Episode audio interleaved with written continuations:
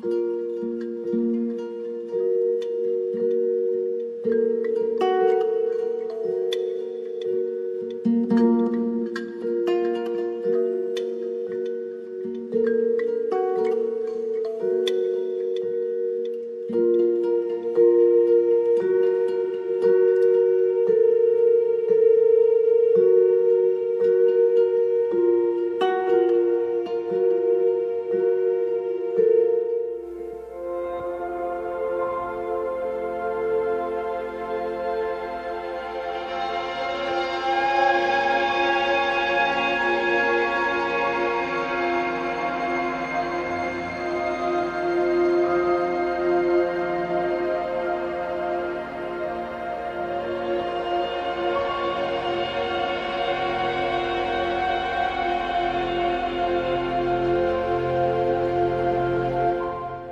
วัสดีครับ สวัสดีครับ ขอต้อนรับสู่ FCR Podcast EP ล่าสุดนะครับ ตอนนี้อยู่กับแอดมินเฟิร์สนะครับ F1 และแอดมินฟิลิปเป้ครับผมขาประจำเรื่องสารคดีใน FCR ครับ ได้ครับ ก็วันนี้นะครับเราจะมาพูดคุยกันประเด็นเรื่องเกี่ยวกับสารคดี ครับผม แน่นอนครับเมื่อเจอแอดมินฟิลิปเป้แล้ว ซึ่งต้องบอกก่อนว่าเอ่อหาตัวจับพี่เขายากมากเลยครับ ไหนๆที่เราเจอกันวันนี้แล้ว เราก็จะมาพูดถึงาสารคดีที่เป็นความชอบของแอดมินเฟลิเป้เป็นหลักเป็นส่วนใหญ่ ก็อย่างนี้แล้วกันครับพี่เป้ครับช่วยแนะนำเขาเรียกอะไรนะสามสองหนึ่งพี่เป้ครับอย่างนี้แล้วกันครับ พี่เป้ช่วยแนะนำตัวกับคุณผู้ฟังหน่อยครับ พี่เป้เป็นใครทำอะไรอยู่อะไรอย่างเงี้ยครับผม ครับผมสวัสดีครับ ก็ มินฟิลิปเป้เองครับก็ตอนปัจจุบันก็ตอนนี้กำลัง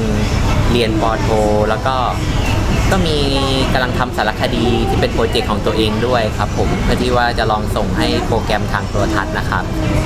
แล้วก็เป็นคนที่ชอบดูสารคดีมาก ๆ ก็เลยคิดว่าวันนี้ได้มาเจอกับแอดมินเฟิร์สก็จะลองมาแชร์กันว่า เรามีสารคดีไหนที่เราชอบในช่วงที่ผ่านมาครับผมก็หลักๆก็มี 5 เรื่องด้วยกัน ก็เรื่องแรกก็มี Cartel Land ครับผม อันนี้ก็มาจาก Documentary Club เอามาฉายใน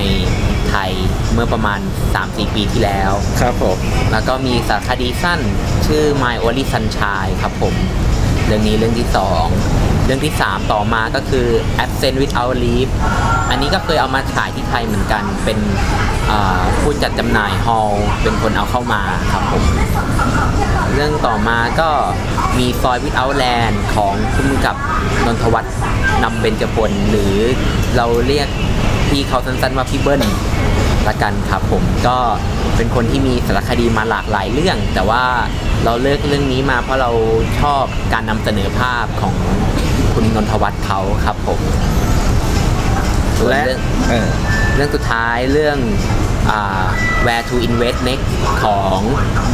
ไมเคิลมัวก็เป็นเจ้าพ่อสารคดีจากสหรัฐอเมริกา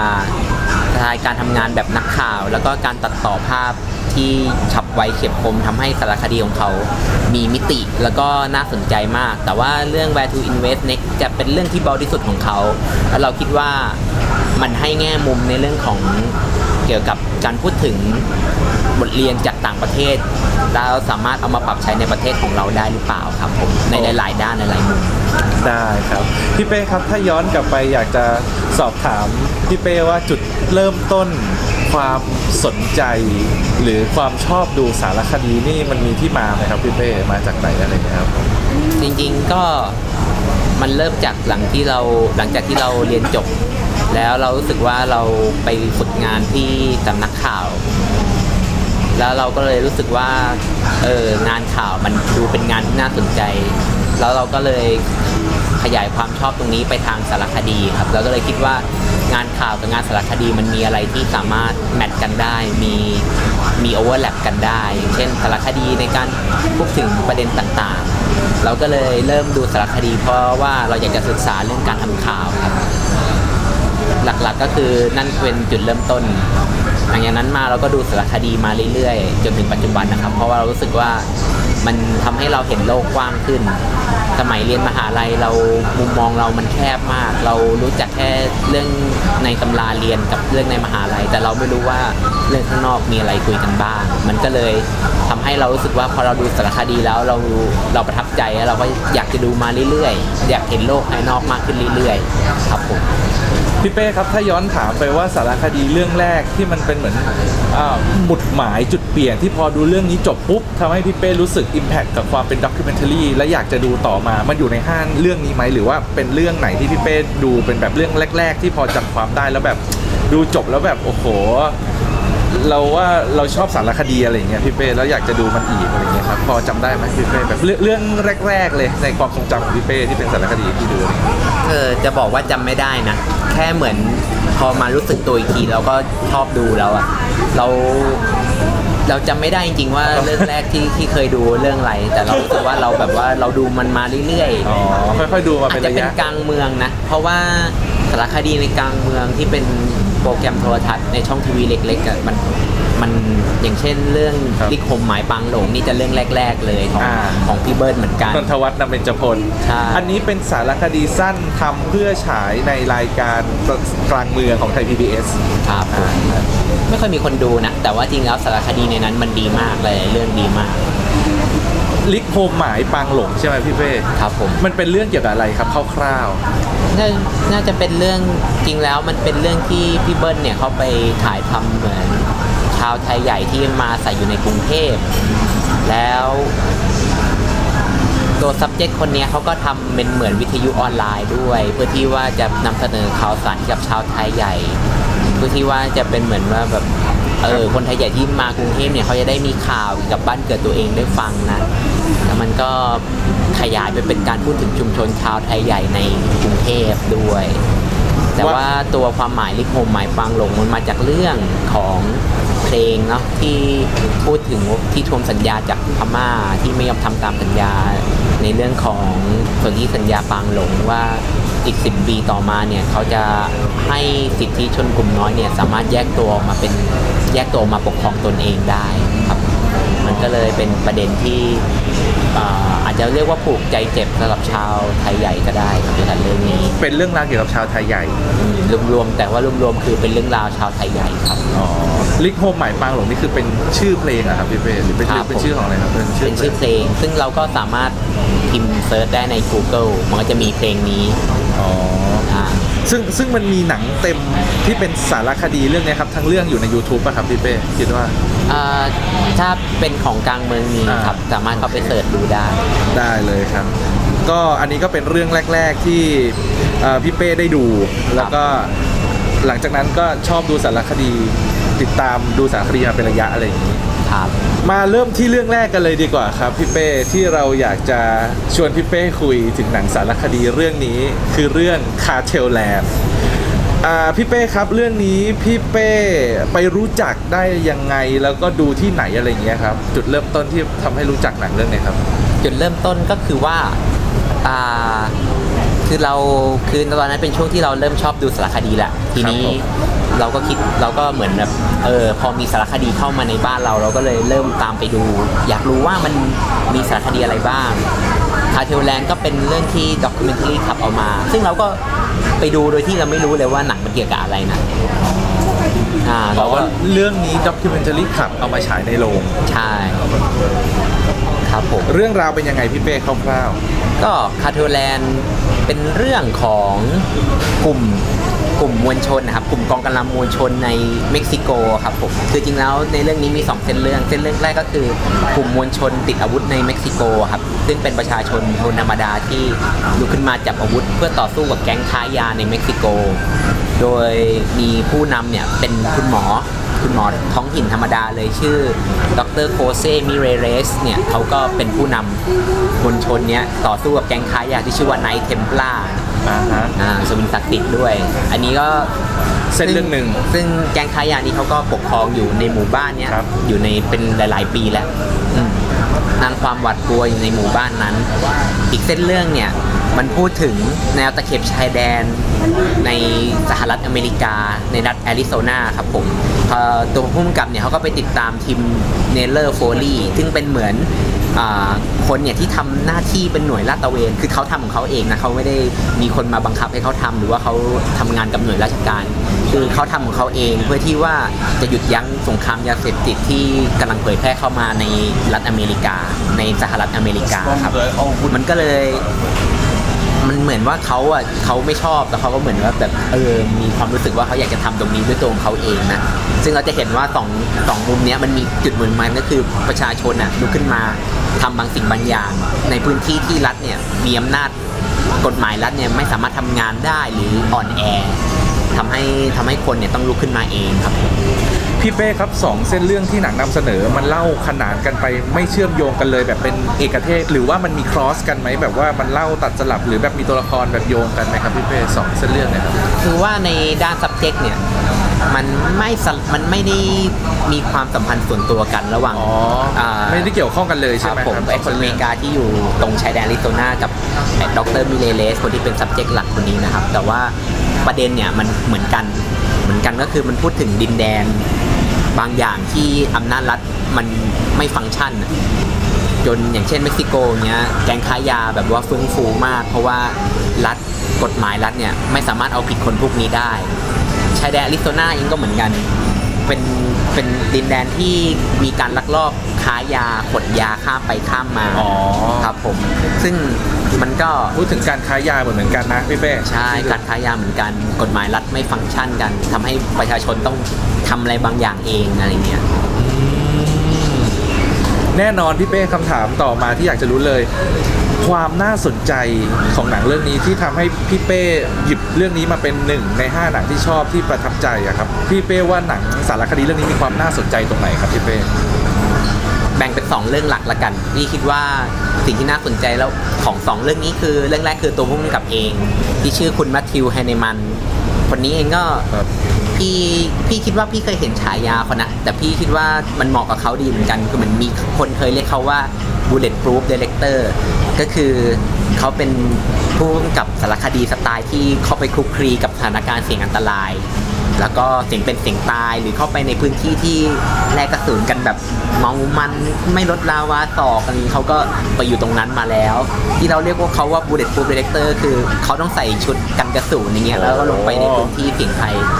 ภาพของเขามันก็เลยมองเป็นคล้ายๆว่าเป็นผู้กำกับสารคดีที่เหมือนนักข่าวสงครามอะนะคือต้องเตรียมตัวรับสถานการณ์ที่มีความเสี่ยงอะไรอย่างเงี้ยเราก็เลยเรียกเขาว่า bulletproof ซึ่งเราชอบการทำงานแบบเนี้ยมันเป็นมันเป็นมันเป็นการทำงานที่หายาก เสี่ยงตายมากเลยนะเนี่ยตาย ใช่แล้วเลยเลยคิดว่าครับมันมีมันมี image มันมี impression บางอย่างที่เรารู้สึกว่าเออเป็นผู้กำกับที่แบบน่าสนใจน่าดูเพราะฉะนั้นความพอเขาลงน่าสนใจก็มาจากตัวผู้กำกับมาใช่ เรื่องที่สองก็คือครับอันนี้จะเป็นเรื่องที่คนไม่ค่อยพูดเลยกับหนังเรื่องนี้ คือจริงๆแล้วหนังเรื่องนี้มีหลายมุมให้พูดเยอะมาก แล้วเราก็เลยรู้สึกว่า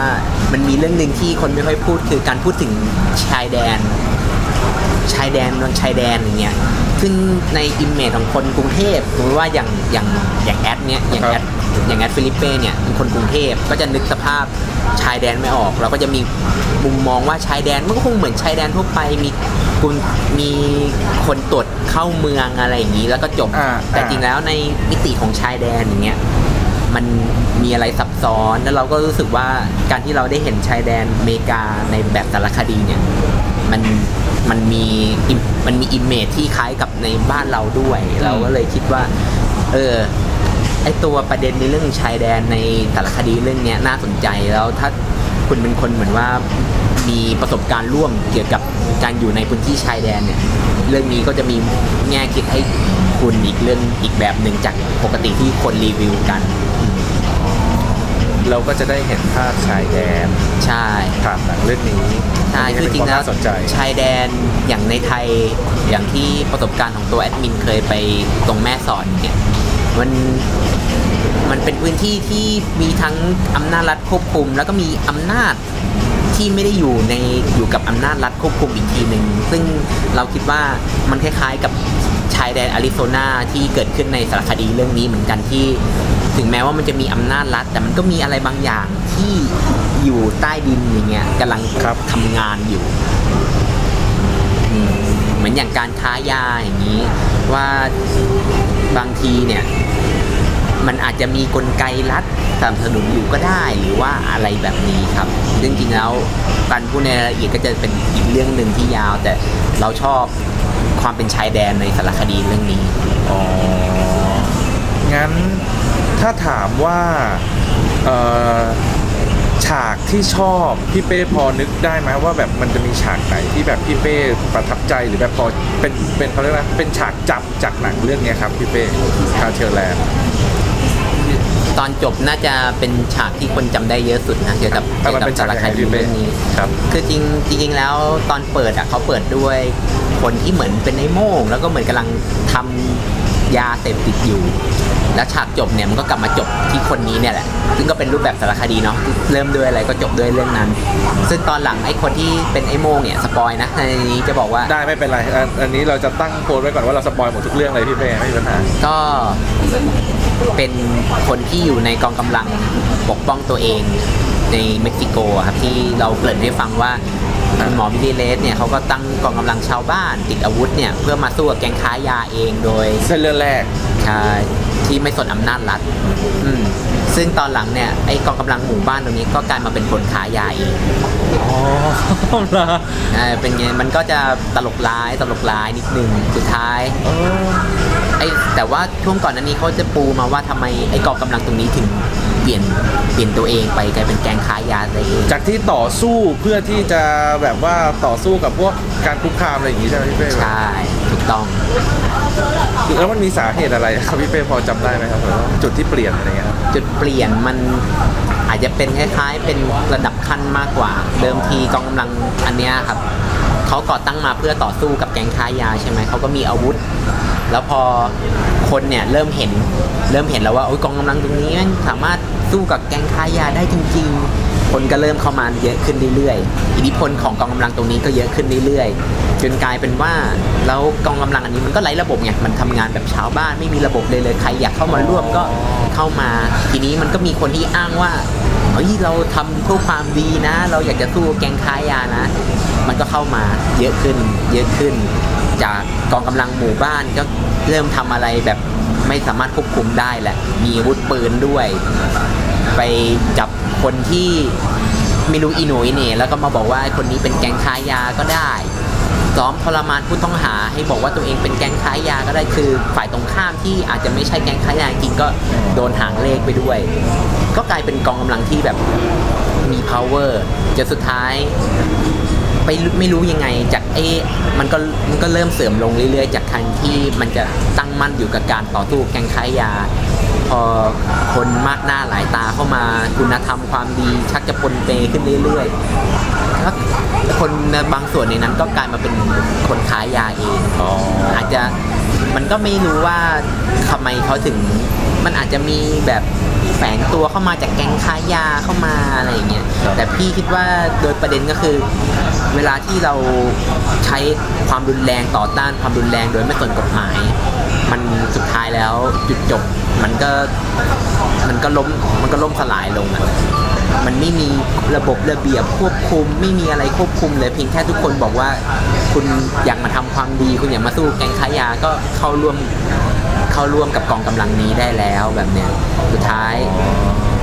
คนมันก็เอาความดีมาอ้าง แล้วก็มาอยู่ด้วยกันอะไรอย่างเงี้ยกลายเป็นว่า ก็เป็นคนไม่ดีก็มาอยู่ แต่ว่าก็อ้างว่าดีอะไรอย่างเงี้ยอ๋อก็สามารถอยู่ได้อะไรอย่างเงี้ยก็จบแบบทวิสต์ทวิสต์หน่อยนะอะไรอย่างเงี้ยใช่เขาเขาจริงแล้วเขาพูดถึงในเรื่องของปรัชญาเรื่องความดีได้ลึกซึ้งเหมือนกันว่า จริงแล้วเราควรจะคนที่อ้างตัวมีความดีแล้วทำความดี แบบนั้นเพื่อควบคุมคนชั่ว หรือเราต้องการระบบรัฐที่ดี เพื่อมาควบคุมคนชั่วมากกว่า อันไหนมันจะยั่งยืนกว่ากัน อ่าอันนี้คือรัฐนี่ง่อยเปรี้ยมากรัฐในเม็กซิโกนี่แบบว่าเออแก๊งค้ายุงค้ายารัฐก็เข้าไปเป็นผู้สนับสนุนอะไรอย่างเงี้ยเออพี่เป้ว่าแบบไหนยั่งยืนกว่ากันในความเห็นพี่เป้ถ้าตามสารคดีก็คิดว่าระบบที่ดีนะมันก็น่าจะยั่งยืนกว่า คือจริงแล้วเราก็ต้องคาดหวังว่าคนที่ทำหน้าที่ ที่เป็นผู้พิทักษ์สันติราษฎร์เนี่ยก็ก็ควรจะทำงานอย่างเต็มประสิทธิภาพขณะเดียวกันก็มีระบบบางอย่างที่มาคานอำนาจกับอ่ากรมตำรวจ หรือคนที่ทำหน้าที่เหมือนรักษากฎหมายทีมหนึงอย่างเงี้ยทำให้คนไม่กล้าที่จะทำความดีเอ๊ะไม่กล้าที่จะทำความชั่วชั่วนะครับแล้วเอ่ออีกเส้นเรื่องหนึ่งอะครับพี่เป้มันจบยังไงสรุปยังไงที่เป็นชายแดนอาริโซนาครับพี่เป้พอพอจำได้ไหมมันค่อนข้างที่จะเรียบง่ายกว่าชายแดนอาริโซนาก็คือคนที่อ่าเอ่อคนที่ทำเป็นทำหน้าที่ลาดตระเวนเนี่ยครับเขาก็ไม่ได้ทำอะไรสุดโต่งเหมือนกองกำลังอ๋อของในเม็กซิโกเม็กซิโกใช่ไหมเขาเพียงเหมือนช่วยช่วยปราบปรามช่วยลาดตระเวน แล้วก็ประน่าจะมีการประสานงานกับรัฐด้วย เวลาเขาเจอคนพวกนี้แอบรอบขนยามา พี่เป้ครับแน่นอนขึ้นชื่อว่าสารคดีมันต้องสร้างจากเรื่องจริง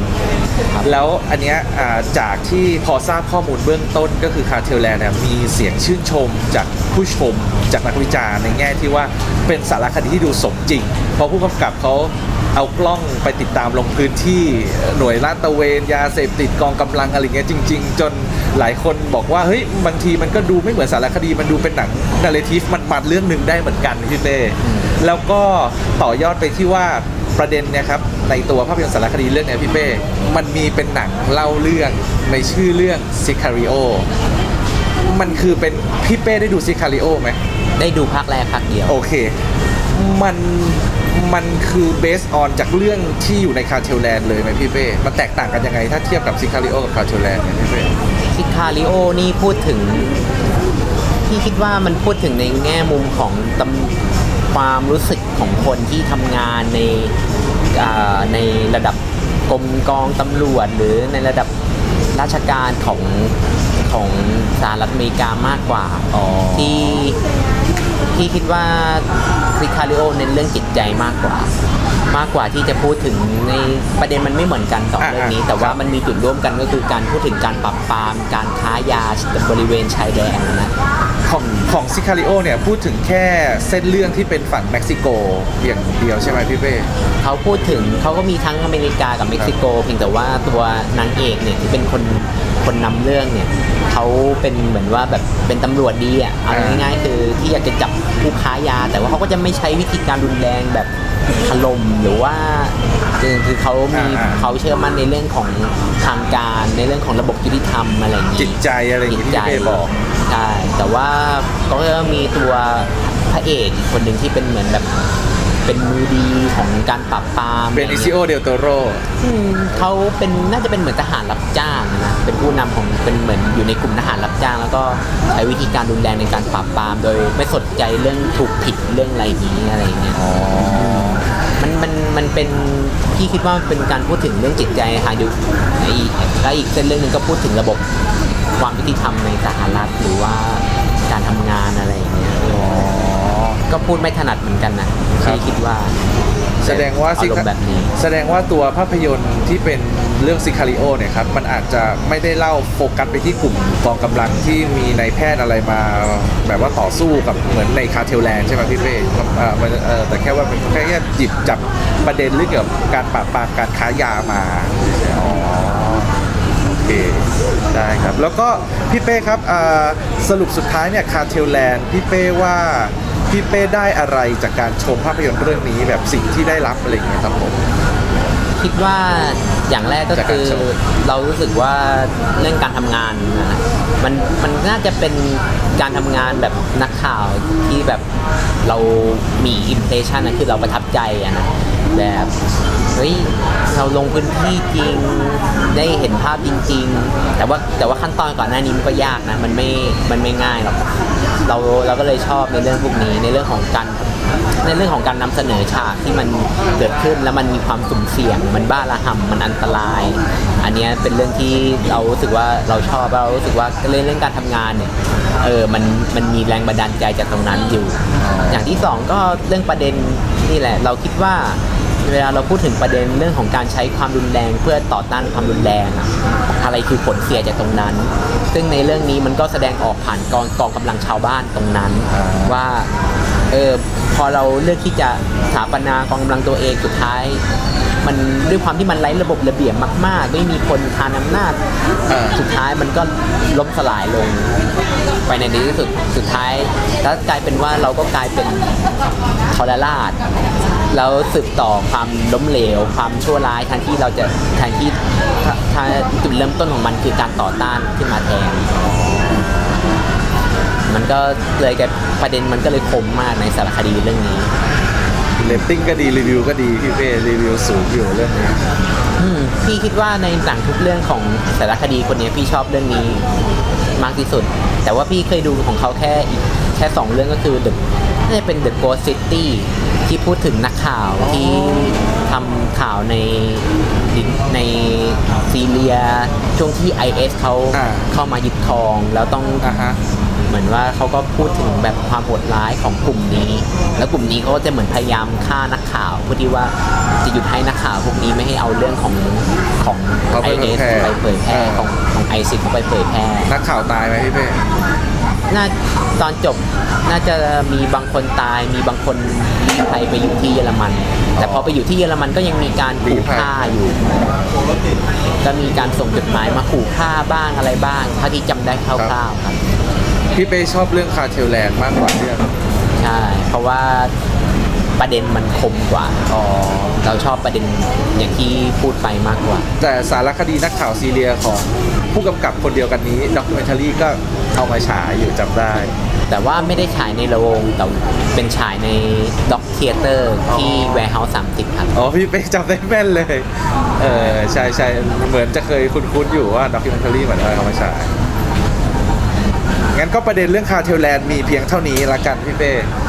โอเคครับ งั้นก็ไปเรื่องต่อไปนะครับ ขอพูดถึงเรื่อง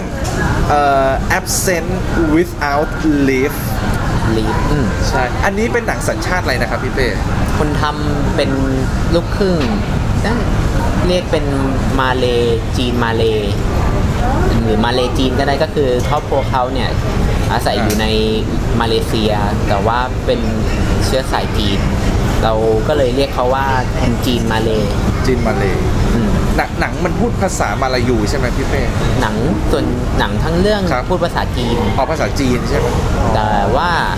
เรื่องย่อของสารคดีเรื่องนี้ก็คือ ครับเรื่องเกี่ยวกับ เริ่มจากพุ่มกับเนี่ยเขาเขาอยากไปคลายปมบางอย่าง ซึ่งเป็นความห่างเหินระหว่างคุณพ่อของเขาเองและตัวพุ่มกับ ครับ แต่ว่าหลังจากกลับไปตามหาเรื่องราวของพ่อเนี่ย จากตรงนั้นเนี่ยเขาเขาก็ไปพบเรื่องราวบางอย่างในครอบครัวของเขา ซึ่งเขาก็พบว่าปู่ของเขาเนี่ยเคยไปร่วมต่อสู้กับพรรคคอมมิวนิสต์มาลายา ในช่วงสมัยประมาณสงครามโลกครั้งที่สองหลังจากหลังจากสงครามช่วงสงครามโลกที่สองช่วงอาณานิคมที่มาเลเซียเนี่ยมาเลเซียตกอใช่ไหมภายใต้การปกครองของอังกฤษครับผมครับผมมาเลเซียแล้วปู่เขาเนี่ยก็โดนก็โดนเจ้าหน้าที่รัฐปราบเสียชีวิตไปในวัยไม่ถึง 30 ปี หลังจากความสงสัยเรื่องจากพ่อเนี่ย มันก็ขยับขยายกลายเป็นประวัติศาสตร์ ความทรงจำร่วมของชาวจีนมาลายาที่อาศัยอยู่บนมาเลเซียครับผมเขาเรียกจีนมาลายาใช่ไหมเพราะว่าปกติเฟิร์สจะเคยได้ยินมาลายูมาลายูแต่มาลายานี่เฟิร์สจะเคยได้ยินกับจากพี่เป้นะครับไม่ไม่ค่อยเคยได้ยินเลย ก็พี่ก็ไม่ไม่แม่นเรื่องครับคำอย่างนี้เหมือนกันอ๋อแต่คิดว่าอาจจะเป็นแบบภาษาที่เขาพูดกันท้องถิ่นหรือเปล่าท้องถิ่นเอ่อ จีนมาลายาครับ แบบเนี้ยครับ พี่เป้ครับฟังจากเรื่องย่อคร่าวๆก็คือเป็นเรื่องของที่เป็นร่วมกับเขาเหมือนไป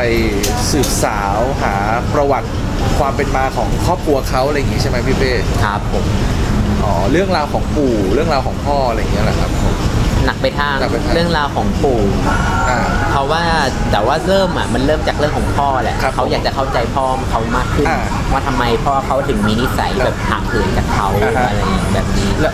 แล้วสารคดีก็ดำเนินเรื่องเป็นแบบว่าเหมือนกับสัมภาษณ์อ่า subject อะไรอย่างงี้ใช่ไหมครับผม ใช่ครับเขาก็จะไปสัมสัมภาษณ์คน Talking ที่ head มีเป็น Talking head ครอบครัวเคยเข้าร่วมกับคอมมิวนิสต์มาลายา แล้วหลังจาก จบจบสงครามความขัดแย้งตรงนี้เขาก็ถูกส่งไปต่างประเทศ ส่งไปไต้หวันบ้าง ไปจีนบ้าง หรือว่าบางคนก็อาจจะอาศัยอยู่ที่อยู่ที่เดิมก็คืออยู่ที่มาเลเซียแบบนี้ครับเรื่องมันน่าสนใจก็คือมันเวลาเราพูดถึงคอมมิวนิสต์ แม้ว่าจะในไทยหรือว่ามาเลเซีย ครับมันมีจุดร่วมบางอย่างคือเรื่องพวกนี้ยังเป็นเรื่องที่พูดลำบากในปัจจุบัน อย่างแรกมันทำให้มันเลยทำให้สารคดีเรื่องนี้มีความน่าสนใจเวลาที่เราพูดถึงว่าคเขาเอาเรื่องที่พูดไม่ได้เนี่ยมาพูดในสารคดี อ๋อ ซึ่งเป็นเรื่องที่รัฐเองก็อาจจะไม่ค่อยอยากให้คนอื่นรู้ว่ามันมีเรื่องพวกนี้เกิดขึ้นในดินแดนแห่งนี้ มันครับเป็นเรื่องที่แบบว่าทางรัฐเขาไม่ค่อยอยากให้พูดถึงอะไรอย่างเงี้ยเหรอพี่เป้ ครับผมถ้าดูจากที่ประวัติที่สารคดีเรื่องนี้อ่าเคยโดนแบนไม่ให้ฉายในมาเลเซียก็สามารถพูดได้อย่างนั้นก็ใช่เลย ใช่ อ๋อโดนแบนด้วยโอ้ครับนี่เป็นผม ข้อมูลที่ผมเพิ่งทราบ แล้วแล้วบทสรุปมันเป็นยังไงพี่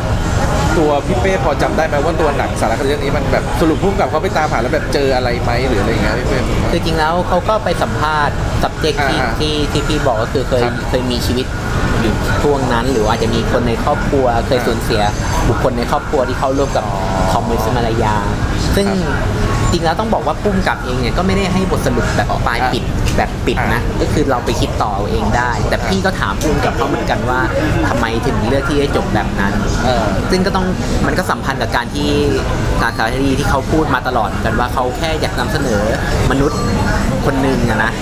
เพราะว่าถ้าเราเอาการเมืองไป พูดอย่างเงี้ยคอมมิวนิสต์มาเลเซียคนนี้จะเป็นคอมมิวนิสต์มาเลเซียเคยต่อต้านมาเลเซีย มันจะมีแค่ขาวกับดำมันความเป็นมนุษย์จะถูกตัดออกไป แล้วไม่ได้พูดถึงเรื่องของความรู้สึกว่าทำไมคนพวกนี้ถึงเข้าร่วมทำไมคนพวกนี้ถึงเลือกที่จะต่อสู้กับอังกฤษแบบนี้ เพราะฉะนั้นในสารคดีสารคดีเรื่องนี้ไม่ว่าจะพูดถึงคนที่เคยอยู่ในคอมมิวนิสต์มาลายา แต่ก็เลือกนำเสนอเรื่องของความรักเรื่องของครอบครัวของคนที่เคยเข้าอยู่ร่วมกับคอมมิวนิสต์มาลายานี้มาก่อน มันไม่ได้พูดถึงเรื่องวีรกรรมที่เขาไปสู้กับอ่าอังกฤษวีรกรรมที่เขาไปสู้กับอ่าคนมาเลท้องถิ่นหรือว่าอะไรพวกนี้มันคือการพูดถึงเรื่องความพัดพลาดเรื่องของครอบครัว มันคือการนำเสนอเรื่องพวกนี้ เพราะฉะนั้นบทสรุปตอนจบมันก็คือ การการพูดถึงบ้าน คือมันจะเป็นซีนที่คุณพ่อเขาเนี่ยเหมือนกลับไปดู ถานที่ที่หนึ่งที่อาจจะเป็นเหมือนบ้านหรืออะไรสักอย่างก็คือยืนมองของพุ่งกลับไปอย่างนี้ซึ่งก็ก็เป็นความรู้สึกที่โดดเดี่ยวหรืออาจจะเป็นความรู้สึกที่พ่อของเขาอ่ารู้สึกว่าเนี่ยได้กลับมาบ้านอีกครั้งหนึ่งซึ่งซึ่งพุ่งกับเขาเขาพูดอย่างนี้นะเขาพูดว่าคือจริงแล้วมันเป็นความรู้สึกของแบบเขาตีความของเขาเอง เวลาเขาดูคุณพ่อเดินทางกลับไปสถานที่ที่เคยเล่นอยู่เคยใช้ชีวิตอยู่เนี่ยมันได้กลับบ้าน ซึ่งในคอมมิวนิสต์มาลายาหลายคนเนี่ยหลังจากหลังจากที่มาเลเซียได้เอกราชเนี่ยหลายคนก็ต้องลี้ภัยไปอยู่ต่างประเทศ มันเลยเป็นความรู้สึกแบบความเป็นมนุษย์อะความเป็นบ้าน ความเป็นครอบครัวความสัมพันธ์กับบ้านเกิดอะไรเงี้ย เพราะว่าคอมมิวนิสต์มาลายาหลายคนที่ถูกส่งไปเขาเขาเกิดและโตมาที่มาเลเซียเขาก็รู้สึกกับผูกพันกับพื้นที่ในมาเลเซียมากกว่าอ่าแม้ว่าจะตามสัญชาติเนี่ยเขาอาจจะเป็นจีนเป็นมาเลยแต่ว่ามันมีความรู้สึกความผูกพันกับดินแดนบ้านเกิด ซึ่งก็ซึ่งตรงนี้นะมันมันไม่สามารถอธิบายได้ด้วยการเมืองอืมมันเป็นความรู้สึกที่มันเป็นมันเป็นหนังที่ต้องใช้ความรู้สึกมากกว่าที่คิดอย่างนี้ครับ เมื่อกี้นี้ทราบว่าพี่เป้ได้ไปสัมภาษณ์ผู้กำกับด้วย อันนี้พี่เป้ช่วยเล่าหน่อยว่าไปสัมภาษณ์ได้ยังไงแล้วไปลงที่ไหนอะไรเงี้ยช่องทางการเผยแพร่เผื่อผู้ฟังจะได้ติดตามอะไรเงี้ยครับผมตอนที่เราติดต่อพุ่มกับเราติดต่อเขาเองใน Facebook นะอ๋อส่งส่งเหมือนว่าส่งเมสเซจไปว่าอยากสัมภาษณ์ เพื่อไปทำอะไรพี่เป้อันนี้ เพื่อไปสัมภาษณ์ เพื่อไป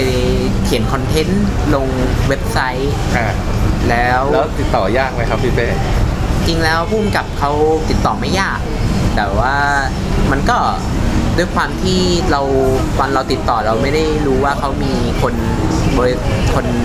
บริษัทในไทยคนเอาหนังเขาเข้ามา เราก็เลยข้ามขั้นตอนไปนิดนึงก็คือเหมือนพุ่งคุยกับพุ่มกับโดยตรง เราที่ไม่ได้ผ่านเจ้าของฮอลเนี่ยที่เขาเป็นคนเอาภาพยนตร์เข้ามา ก็เลยต้องกลับไปติดต่อฮอลก่อนว่าเออจุดมุ่งหมายของการสัมภาษณ์นี้คืออะไร ซึ่งเราเองก็อยากได้แง่มุมของพุ่มกับในการทำภาพยนตร์เรื่องเนี้ยมาทำเป็นคอนเทนต์ ซึ่งภายหลังมันก็ได้ตีพิมพ์ใน The Matter ก็ลองเอาชื่อภาพยนตร์ไปใส่ Google มันก็จะขึ้นมาเหมือนกันครับผมใน The Matter ครับผมก็จะเป็นสามารถติดแง่ตามมุมอ่านได้นะครับ คุณผู้ฟังหลายๆแง่มุมนะ แต่ว่าโดยจริงๆแล้วด้วยความใหม่ของเรา มันตัวคอนเทนต์ก็เลยอาจจะไม่กลมกล่อมเท่าไหร่ แต่ในคอนเทนต์เราเนี่ยเราอยากนำเสนอว่าสิ่งอ่าที่พุ่มกับนำเสนออะ อ่า ที่มันมีแง่มุมความเป็นมนุษย์น่ะบางทีแล้วมันก็ไม่ได้รับการเห็นด้วยจากภาครัฐเท่าไหร่ แล้วก็การพยายามที่อ่าการที่พุ่มกับเอาเรื่องพวกเนี้ยมานำเสนอครับ ในจอสารคดีเนี่ยสำหรับเราที่เป็นคนเขียนคอนเทนต์เนี่ยเราตีความว่ามันคือการทำให้คนที่ถูกบดบังด้วยอคติเนี่ยได้รับการตีตีแผ่มากขึ้น ได้เห็นมุมมองอื่นๆของคนที่เรารู้สึกว่าอาจจะเคยเป็นศัตรูในประวัติศาสตร์มาก่อน เราก็เลยเรียกมันว่าการคืนความเป็นมนุษย์ให้ให้กับคนที่เป็นคอมมิวนิสต์มาลายาครับผม ซึ่งมันก็หนังมันก็ออกเป็นทำนองนั้น ซึ่งแล้วก็ตัวพุ่มกับเองเขาก็มีมุมมองอย่างนั้นด้วยว่าเขาเองไม่ได้ตั้งใจทำสารคดีเนี้ยเพื่อมาต่อว่ารัฐ แต่เขาอยากให้เห็นความสวยงามของการอยู่ร่วมกันไม่ว่าคุณจะเป็นเชื้อชาติไหนก็ตามแล้วพี่เป้สัมภาษณ์นี่คุยเป็นภาษาอะไรพี่เป้ภาษาอังกฤษครับแล้วมีคนแปลไหมหรือว่าพี่เป้ก็คุยก็คุยเป็นภาษาอังกฤษต่อก็ภาษาอังกฤษเลยแล้วค่อยแปลนี่หรือว่ามีมีมีล่ามไปด้วยไหมหรือว่าไม่มี ไม่ครับเราสัมภาษณ์เขาผ่านสกายแล้วก็ไม่มีล่ามนะอ๋อแล้วก็อ๋อหมายหมายถึงไม่ได้เจอตัวเป็นๆแต่ว่าผ่านสกายอะไรอย่างเงี้ยใช่ถ้าถามว่าสัมภาษณ์เป็นภาษาอังกฤษแล้ว มันมีข้อดีข้อเสียยังไงข้อเสียก็คือบางทีเราอาจจะไม่ทำทำไม่ได้ละเอียดเท่าสัมภาษณ์เป็นภาษาไทยแบบเพราะมันต้องมาแปลอีกทีไงพี่เป้แล้วก็บางครั้งมันก็แต่ว่ามันก็ไม่ได้ยุ่งยากอะไรก็คือ เพราะว่าคุณ เอาเจ๊กงวดที่เป็นผู้กำกับสารคดีเขาก็ไม่ได้ใช้สำนวนหรือคำศัพท์ที่วุ่นวายหรือว่าซับซ้อนเกินไปครับ งั้นพี่เป้ถามนิดนึงย้อนกลับไปจุดเริ่มต้นพี่เป้รู้จักหนังเรื่องนี้จากไหนหรือ หรือเห็นอะไรที่แบบทำให้แบบโอ้อยากจะอยากจะดูหรืออยากจะสัมภาษณ์ผู้กำกับเลยอะไรเงี้ย passion ที่แบบอ่าจุดเริ่มต้นที่พี่เป้ไปรู้จักเรื่องเนี้ยครับแบบมันเห็นเห็นจากไหนหรือ รู้จักผ่านไหนพอจำได้ไหม น่าจะคล้ายๆคาเทลแลนด์ครับคือออ๋อพอมันมีเรื่องสารคดีเราก็จะตามดู อ๋อ มันก็เลยเหมือนอะ เราก็ไม่สนใจหน้าหนังอีกเหมือนกันแหละอ่าแต่ว่าเราอะที่เราเราสัมเราตั้งใจคือจริงแล้วหนังเรื่องนี้อ่าเคยเข้ามาฉายในเทศกาลภาพยนตร์อาเซียนนะอ๋อแต่ว่าตอนนั้นอะคือแอดไม่รู้ไงไม่รู้อ่าว่ามันเอามาฉายตอนนั้นยังใหม่มากอ๋อยังยังเพิ่งเริ่มดูสารคดีอ๋อโอเคเรามารู้ตัวอีกทีก็คือหนังเรื่องนี้มีมีแววจะเข้าในประเทศไทยในไทยเราก็เลยอ่า เฮ้ยไปสัมภาษณ์เลยอะไรอย่างนี้แบบไม่รู้เลยดูแค่ trailer ประเด็นนี้น่าจะโดนใช่พี่เป้อยู่ ใช่ แล้วเราก็รู้สึกว่าเออมันมีจุดร่วม เพราะว่าคอมมิวนิสต์ในไทยเองก็คล้ายๆกันที่คิดว่า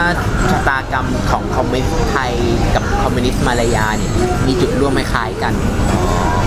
แล้วก็มีจุดจบคล้ายๆกันด้วย อะไรแบบนี้เราก็เลยคิดว่าเอ้ยมันดีอะไรเงี้ยครับอืม แต่ถ้าเกิดว่าถ้าถามว่ามีโอกาสได้ไปสัมภาษณ์อีกครั้งหนึ่งเราก็อาจจะนำเสนอเรื่องนี้ในมุมมองอีกมุมมองหนึ่งแต่โดยส่วนตัวเราเราชอบนะที่ได้คุยกับผู้กำกับเขา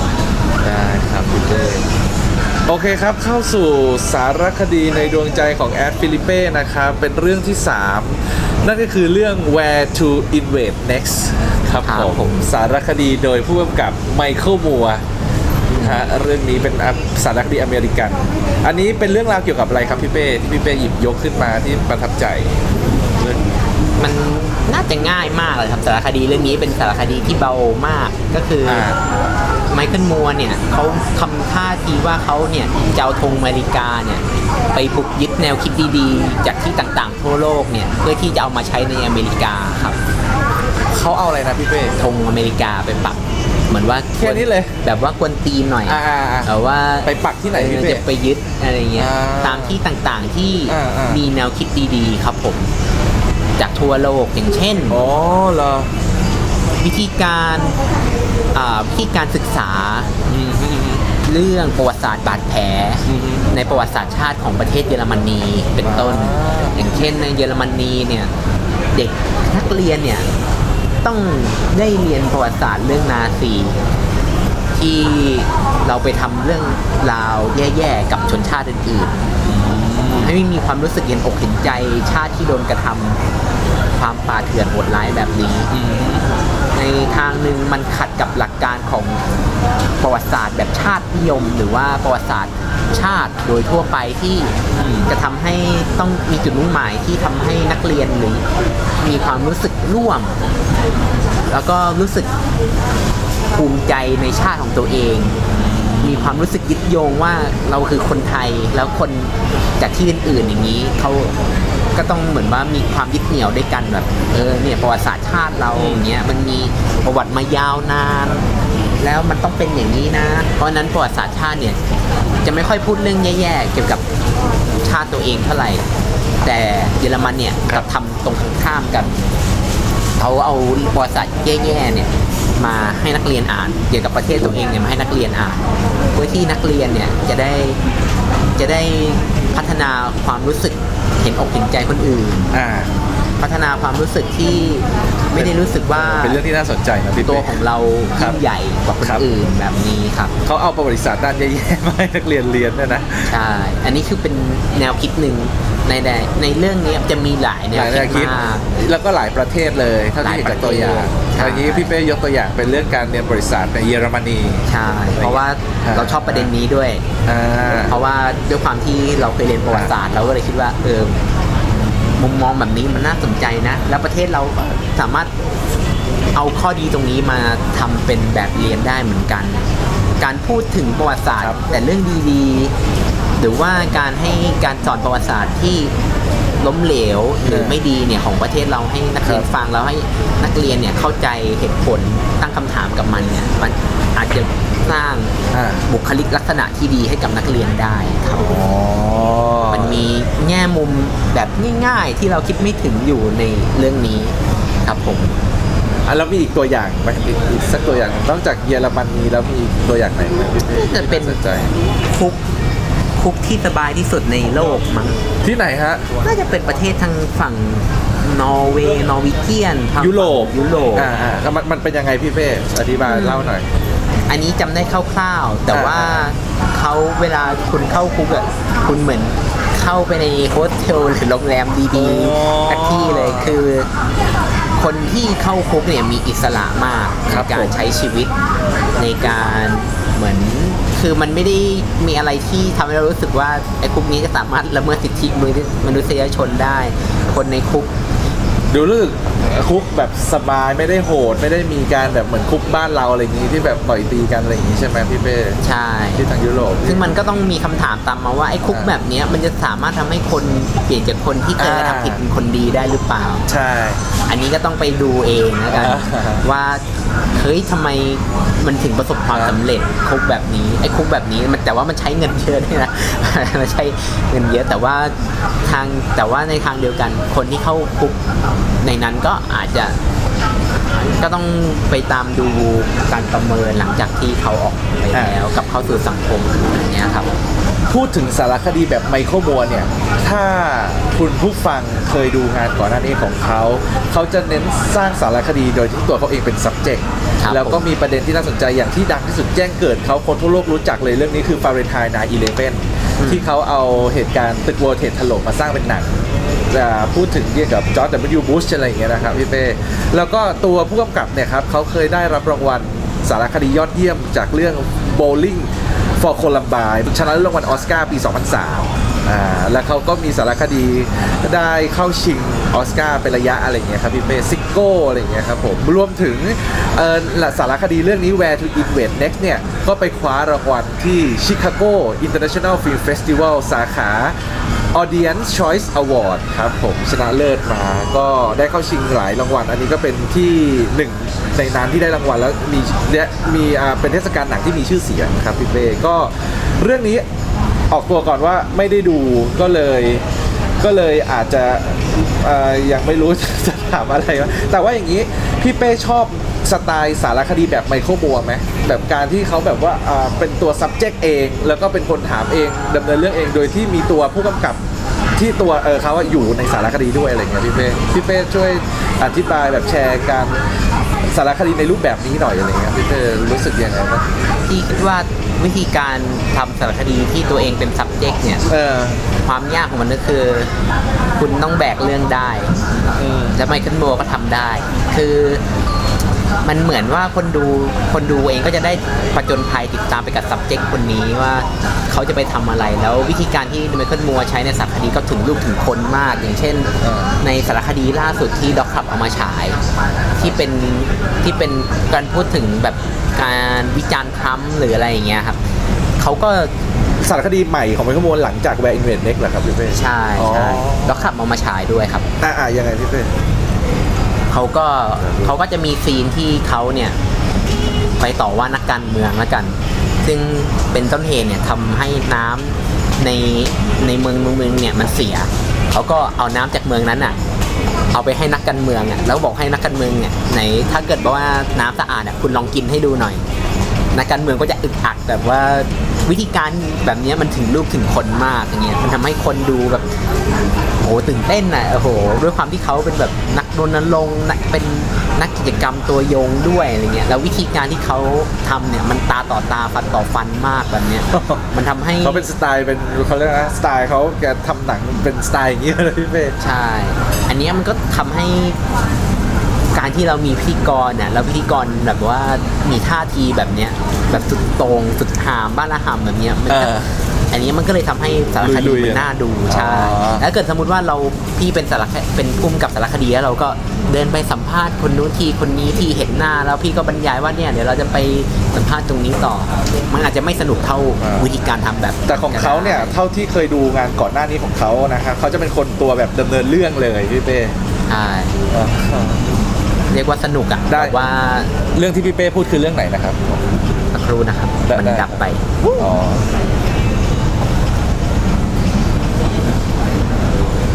มันมันน่าจะเรื่องอะไร Fahrenheit Eleven Nine ครับอ๋อ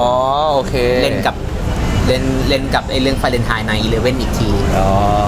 แต่ในแต่ Fahrenheit Nine Eleven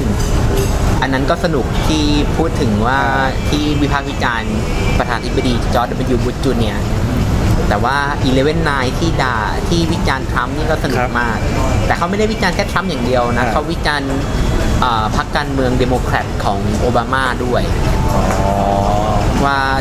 ที่โอบามาพ่ายแพ้ หรือไอ้พรรคที่ฮิลลารีคลินตันตอนนั้น อ่าที่เป็นผู้ขับเคี่ยวประธานาธิบดีอ่าครั้งล่าสุดเนี่ยเปิดการเลือกตั้งครั้งล่าสุดเนี่ยทำไมฮิลลารีคลินตันถึงพ่ายแพ้อะไรแบบเนี้ยซึ่งเขาก็วิจารณ์ไว้หนักเหมือนกัน คนนี้เขาจะชอบทำหนังเกี่ยวกับอ่าสะกิดต่อมสังคมอเมริกันการเมืองอะไรเงี้ยเศรษฐกิจอะไรเงี้ยนะเท่าที่เห็นผลงานก่อนหน้านี้ของเขาอย่างเช่นว่าซิโก้อะไรเงี้ยเกี่ยวกับเรื่องยาอะไรเงี้ยอ่า ใช่อันนี้เป็นเป็นจุดเด่นมากครัขบองของการทำสารคดีของมัว อีกเรื่องก็คือการใช้ภาพฟุตเทจคือเราต้องยอมรับว่ามัวเนี่ยเป็นคนใช้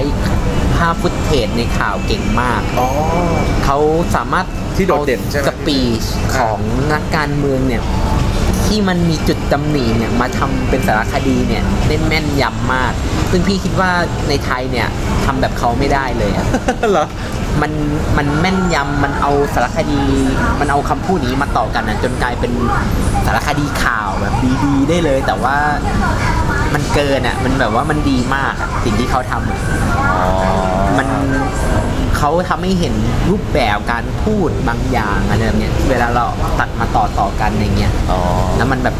แม่นยำแล้วมันดูแล้วมันคือฮามันสนุก แบบถ้าชอบสารคดีแบบการเมืองนะ แบบว่า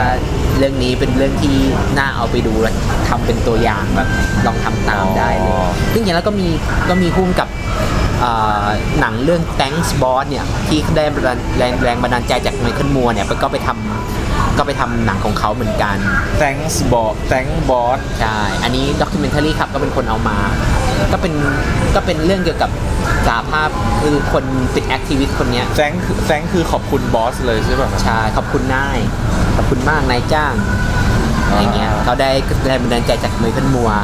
ไปทำซึ่งอ่าฮะ สารคดีเรื่อง Thank Boss นี่ก็เฮฮามากสนุกสนานมากเหมือนกัน เกี่ยวกับอะไรนะครับพี่เป้ด้วยเกี่ยวกับเขาคนที่ทำเนี่ยเป็นผู้กำกับเนี่ยเขาก็เป็นแอคทิวิสต์เหมือนกันเป็นนักกิจกรรมรณรงค์เพื่อสิทธิ์ของอ่าแรงงาน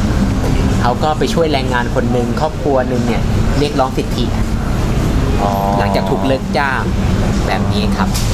เขาก็ใช้วิธีการเหมือนไมเคิลมัวก็คือตัวเองก็เป็นพิธีกรแล้วก็ได้เห็นตัว subject คือเหมือนเขากล้าเปิดเผยตัวเองอะอ่าอ่าเป็นคนดำเนินเรื่องคนดำเนินเรื่องอืมกล้าชน แล้วก็มีมุกตลกที่แสบสันแล้วก็ฮาสนุกมากเรื่องนี้ อย่าลืมไปหาชมกันนะครับเเป็นภาพยนตร์สารีฝรั่งเศสกำกับโดยฟรองซัวรับฟินฟองซัวรับแฟงอะไรไม่แน่ใจเหมือนกัน เป็นหนังปี 2015 ครับ พี่เป้ครับเราจะพูดถึงว่าถ้าเป็นสารคดีที่ผู้กำกับเนี่ยเป็นผู้ดำเนินเรื่องเองอีกอ,อีกคนหนึ่งที่น่าสนใจเป็นผู้กำกับอเมริกันเหมือนกัน ชื่อมอร์แกนสเปอร์ล็อกคนนี้เขาทำสารคดีเรื่อง Super Size Me ที่เกี่ยวกับเอาตัวเองไปกินสั่ง combo size XXL ของ McDonald's อะอเมริกัน เป็นระยะเวลาติดต่อกันไม่รู้กี่ week หรือกี่เดือนอะไรเงี้ยครับ แล้วดูผลที่เกิดขึ้นปฏิกิริยาต่อตัวเองที่ต้องกินไก่กินขนมปังชีสอะไรอย่างเงี้ยพี่เป้เคยได้ยินไหมเรื่องนี้ อันนี้ก็แนะนำเหมือนกันเพราะว่าถ้าพูดถึงเป็นแบบว่า ซับตัว film director เนี่ยที่เป็นเป็นคนเล่าเรื่องเองเฟิร์นก็จะเคยดูเรื่องนี้ก็เลยจะขออนุญาตแชร์ฮะเอ่อมอร์แกนสเปอร์ล็อกตัวนี้ ก็เขากำลังจะมี Super Size Me ภาค 2 ครับผมก็คุณผู้ฟังที่สนใจเนี่ยครับเรื่องนี้ลองไปติดตามได้นะครับ Super Size Me โอเค แล้วอะเดี๋ยวอีก 2-3 ประเด็นของ Where It West เนี่ยก็ อันนี้พี่เป้ก็ก็ไปดูในโรงที่ดับที่ขับเอามาฉายใช่ครับเองนี้ดูที่ SF น่าจะดูที่ อ่า พับโรงภาพยนตร์เครือ SF ครับ อ่าแล้วก็สุดท้ายหลังจากดูจบพี่เป้ได้ค้นพบอะไรกับสารคดีเรื่องนี้ครับ แบบว่าสิ่งที่ได้อะไรเลยนะครับพี่เป้จากการชมที่เป็นทำให้พี่เป้แบบประทับใจเออเอาจริงๆเราคิดเออว่าสารคดีแบบนี้มันมันง่าย แต่ว่าขณะอ่าเดียวกันมันก็ให้แง่คิดดีๆได้อ่าอ่าพี่พี่คิดว่าเออการทำสารคดีแบบง่าย ๆ แบบนี้มันก็เป็นเรื่องที่ดีเหมือนกันแล้วเราคิดว่าอ่า เออ มันน่าจะเอามาดูในเรื่องของ คือตอนนี้ด้วยความที่ผมกำลังทำลองทำสารคดีเองด้วย มันก็เลยกลายเป็นเหมือนว่าเออแนวคิดที่ดีที่ เออเราน่าจะลองมาทำสารคดีง่าย ๆ บ้างว่า คือสารคดีที่ดีไม่จำเป็นต้องมีประเด็นที่ใหญ่โตบ้างอืมเวลาที่เราพูดนะครับอืมเราแค่มันกำมันนำเสนอได้ดี แล้วมันก็มีหมัดคุกดีๆ ที่ทำให้คนดูได้คิดอย่างนี้ ผมคิดว่ามันเป็นสารคดีที่ดีเหมือนกัน แล้วก็สนุกดีครับอ่าก็สามารถเอามาใช้กับการสร้างสารคดีของพี่เป้ได้จากการชมภาพยนตร์เรื่องนี้เป็นแรงบันดาลใจอะไรอย่างนี้ได้ครับผมโอเค ครับ ก็หมดเท่านี้นะพี่เป้ประเด็นสำหรับหนังเรื่องอ่า Where to Invent Next ครับผมโอเค งั้นเราไปเรื่องต่อไป เรื่องทีสี่ 4 แล้วครับพี่เป้ข้ามมาจากอเมริกันเราบินข้ามมาที่ประเทศไทยบ้านเราบ้างครับ ซึ่งก็เป็นสารคดีที่กำกับโดยพี่เบิ้ลผู้กำกับนนทวัฒน์นำเบญจพลกับผลงานสารคดีล่าสุดของเขาในเรื่องซอย Without Land หรือชื่อไทยว่าดินไร้แดน เราจะเริ่มด้วยคำถามนี้เลยครับพี่เป้ว่าพี่เป้ชอบหนังเรื่องนี้ที่ตรงไหนครับ สารคดีเรื่องนี้จุดเด่นที่ทำให้พี่เป้แบบว่ารู้สึกอชอบและประทับใจ และสร้างความน่าสนใจให้กับพี่เป้อะไรอย่างเงี้ยครับผมในเรื่องของซอยวิดาแลนด์ผมคิดว่าจุดเด่นของสารคดีคือการนำเสนอภาพ ของในเรื่องครับ ในดินแดนที่เป็นดินแดน ผมเรียกว่ามันเป็นค่ายทหารละกัน แต่ว่าในมุมมองคนภายนอกเนี่ย มันก็เหมือนเป็นดินแดนสนธยา ซึ่งครับไม่ค่อยอนุญาตให้คนภายนอกเนี่ยได้เข้าไปสำรวจครับผมได้ได้โดยง่าย การนำภาพตรงนี้มานำเสนอเนี่ย มันก็เป็นเรื่องที่ดี เพราะว่า ผมคิดว่าสิ่งที่เกิดขึ้นในในดินแดนที่คุณนนทวัฒน์ไปถ่ายเนี่ยมันเป็นดินแดนชายแดน แต่ว่าในการรับรู้ของคนที่อยู่อยู่ในกรทมอย่างผมนะครับจะไม่ค่อยรู้เรื่องพวกนี้จะไม่ค่อยรู้ว่ามันมีเรื่องอะไรเกิดขึ้น ไม่ค่อยรู้ว่าคนที่อยู่ทางด้านชายขอบ หรือว่าคนที่อยู่ในประเทศที่มีปัญหาเรื่องสงครามกลางเมืองเนี่ยมันมีความรู้สึกยังไงบ้าง ครับผมอันนั้นดินซอยวิดาวแลนด์ จุดเด่นมันก็คืออย่างแรกคือเรื่องการนำเสนอภาพที่หาได้ยากหาชมได้ยาก ซึ่งผมคิดว่าต่อให้คุณไม่ใช่คนไทยไอ้ยต่อให้คุณเป็นคนไทย แต่ว่าเรื่องพวกนี้มันมันเรื่องเกี่ยวกับเพื่อนบ้าน มันก็น่าไปดูอยู่ดี เพราะว่ามันมีแง่คิดให้เราได้ดูเหมือนกันโอเค ลืมถามไปเรื่องว่าด้วยเรื่องเกี่ยวกับอะไรครับพี่เป้เรื่องย่อเรื่องย่อของมันก็คือเขาไปอ่า ตัวคุณนนทวัฒน์เนี่ยเขาไปตาม subject ชื่อจายแสงรอด ซึ่งจายแสงรอดคนนี้เป็นคนไทยใหญ่เขาเคยเขาเหมือนว่าเขาก็ประสบปัญหาสงครามกลางเมืองบนดินแดนของประเทศสหภาพเมียนมาเขาก็อพยพมาที่ไทย แล้วก็มาหางานทำที่ไทย อยู่เป็นระยะเวลาหนึ่งก่อนที่เขาจะตัดสินใจกลับไปเป็นทหาร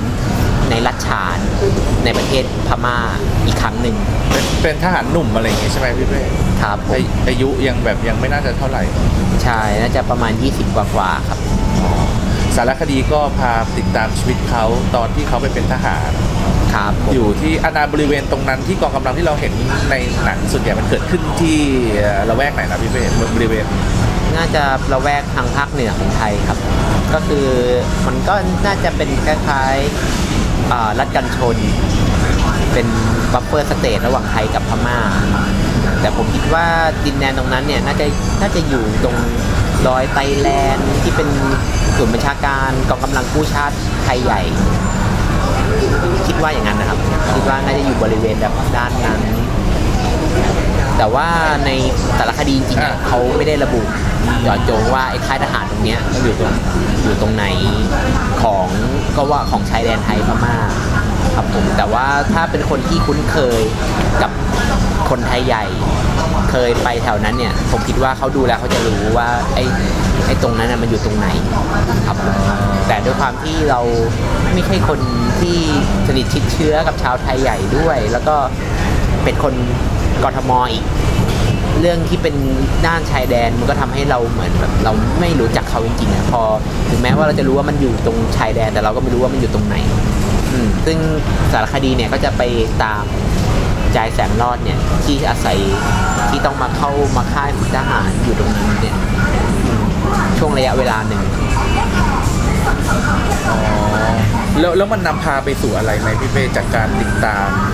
สารคดีเอ่อจากจากจากที่หนังสารคดีเรื่องนี้นำเสนอการติดตามชีวิตของจายแสงรอดอะไรเงี้ยครับมันจะมีบทสรุปอะไรไหมหรือแบบปลายปิดว่ายังไงไหมหรือแบบปลายเปิดอะไรเงี้ยครับแบบว่าจากการติดตามอะไรเงี้ยครับหนังมันให้อะไรกับคนดูอะไรเงี้ยพี่เป้จากที่พี่เป้รู้สึกได้เงี้ยครับ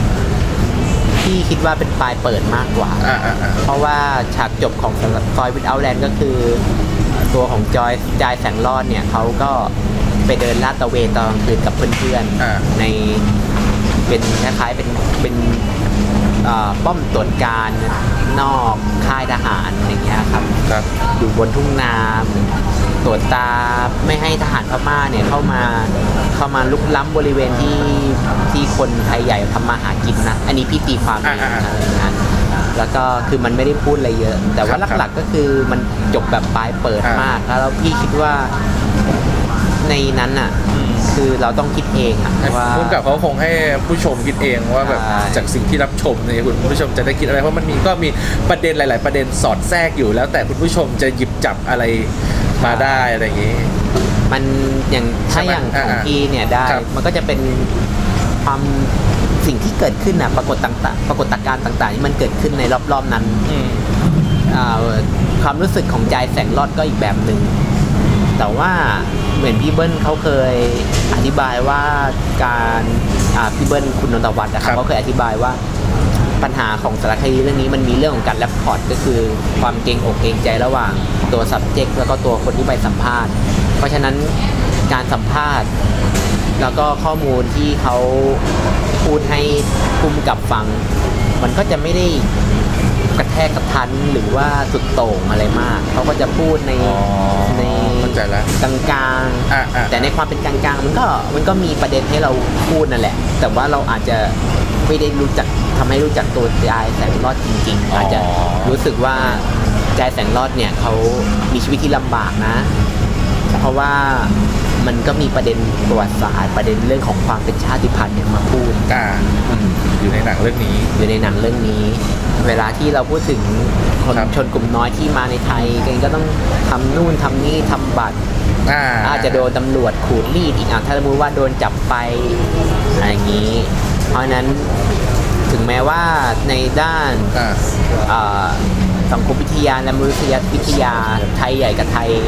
ก็มีความร่วมกันในหลาย ๆ อย่างอย่างเช่นเรื่องของภาษา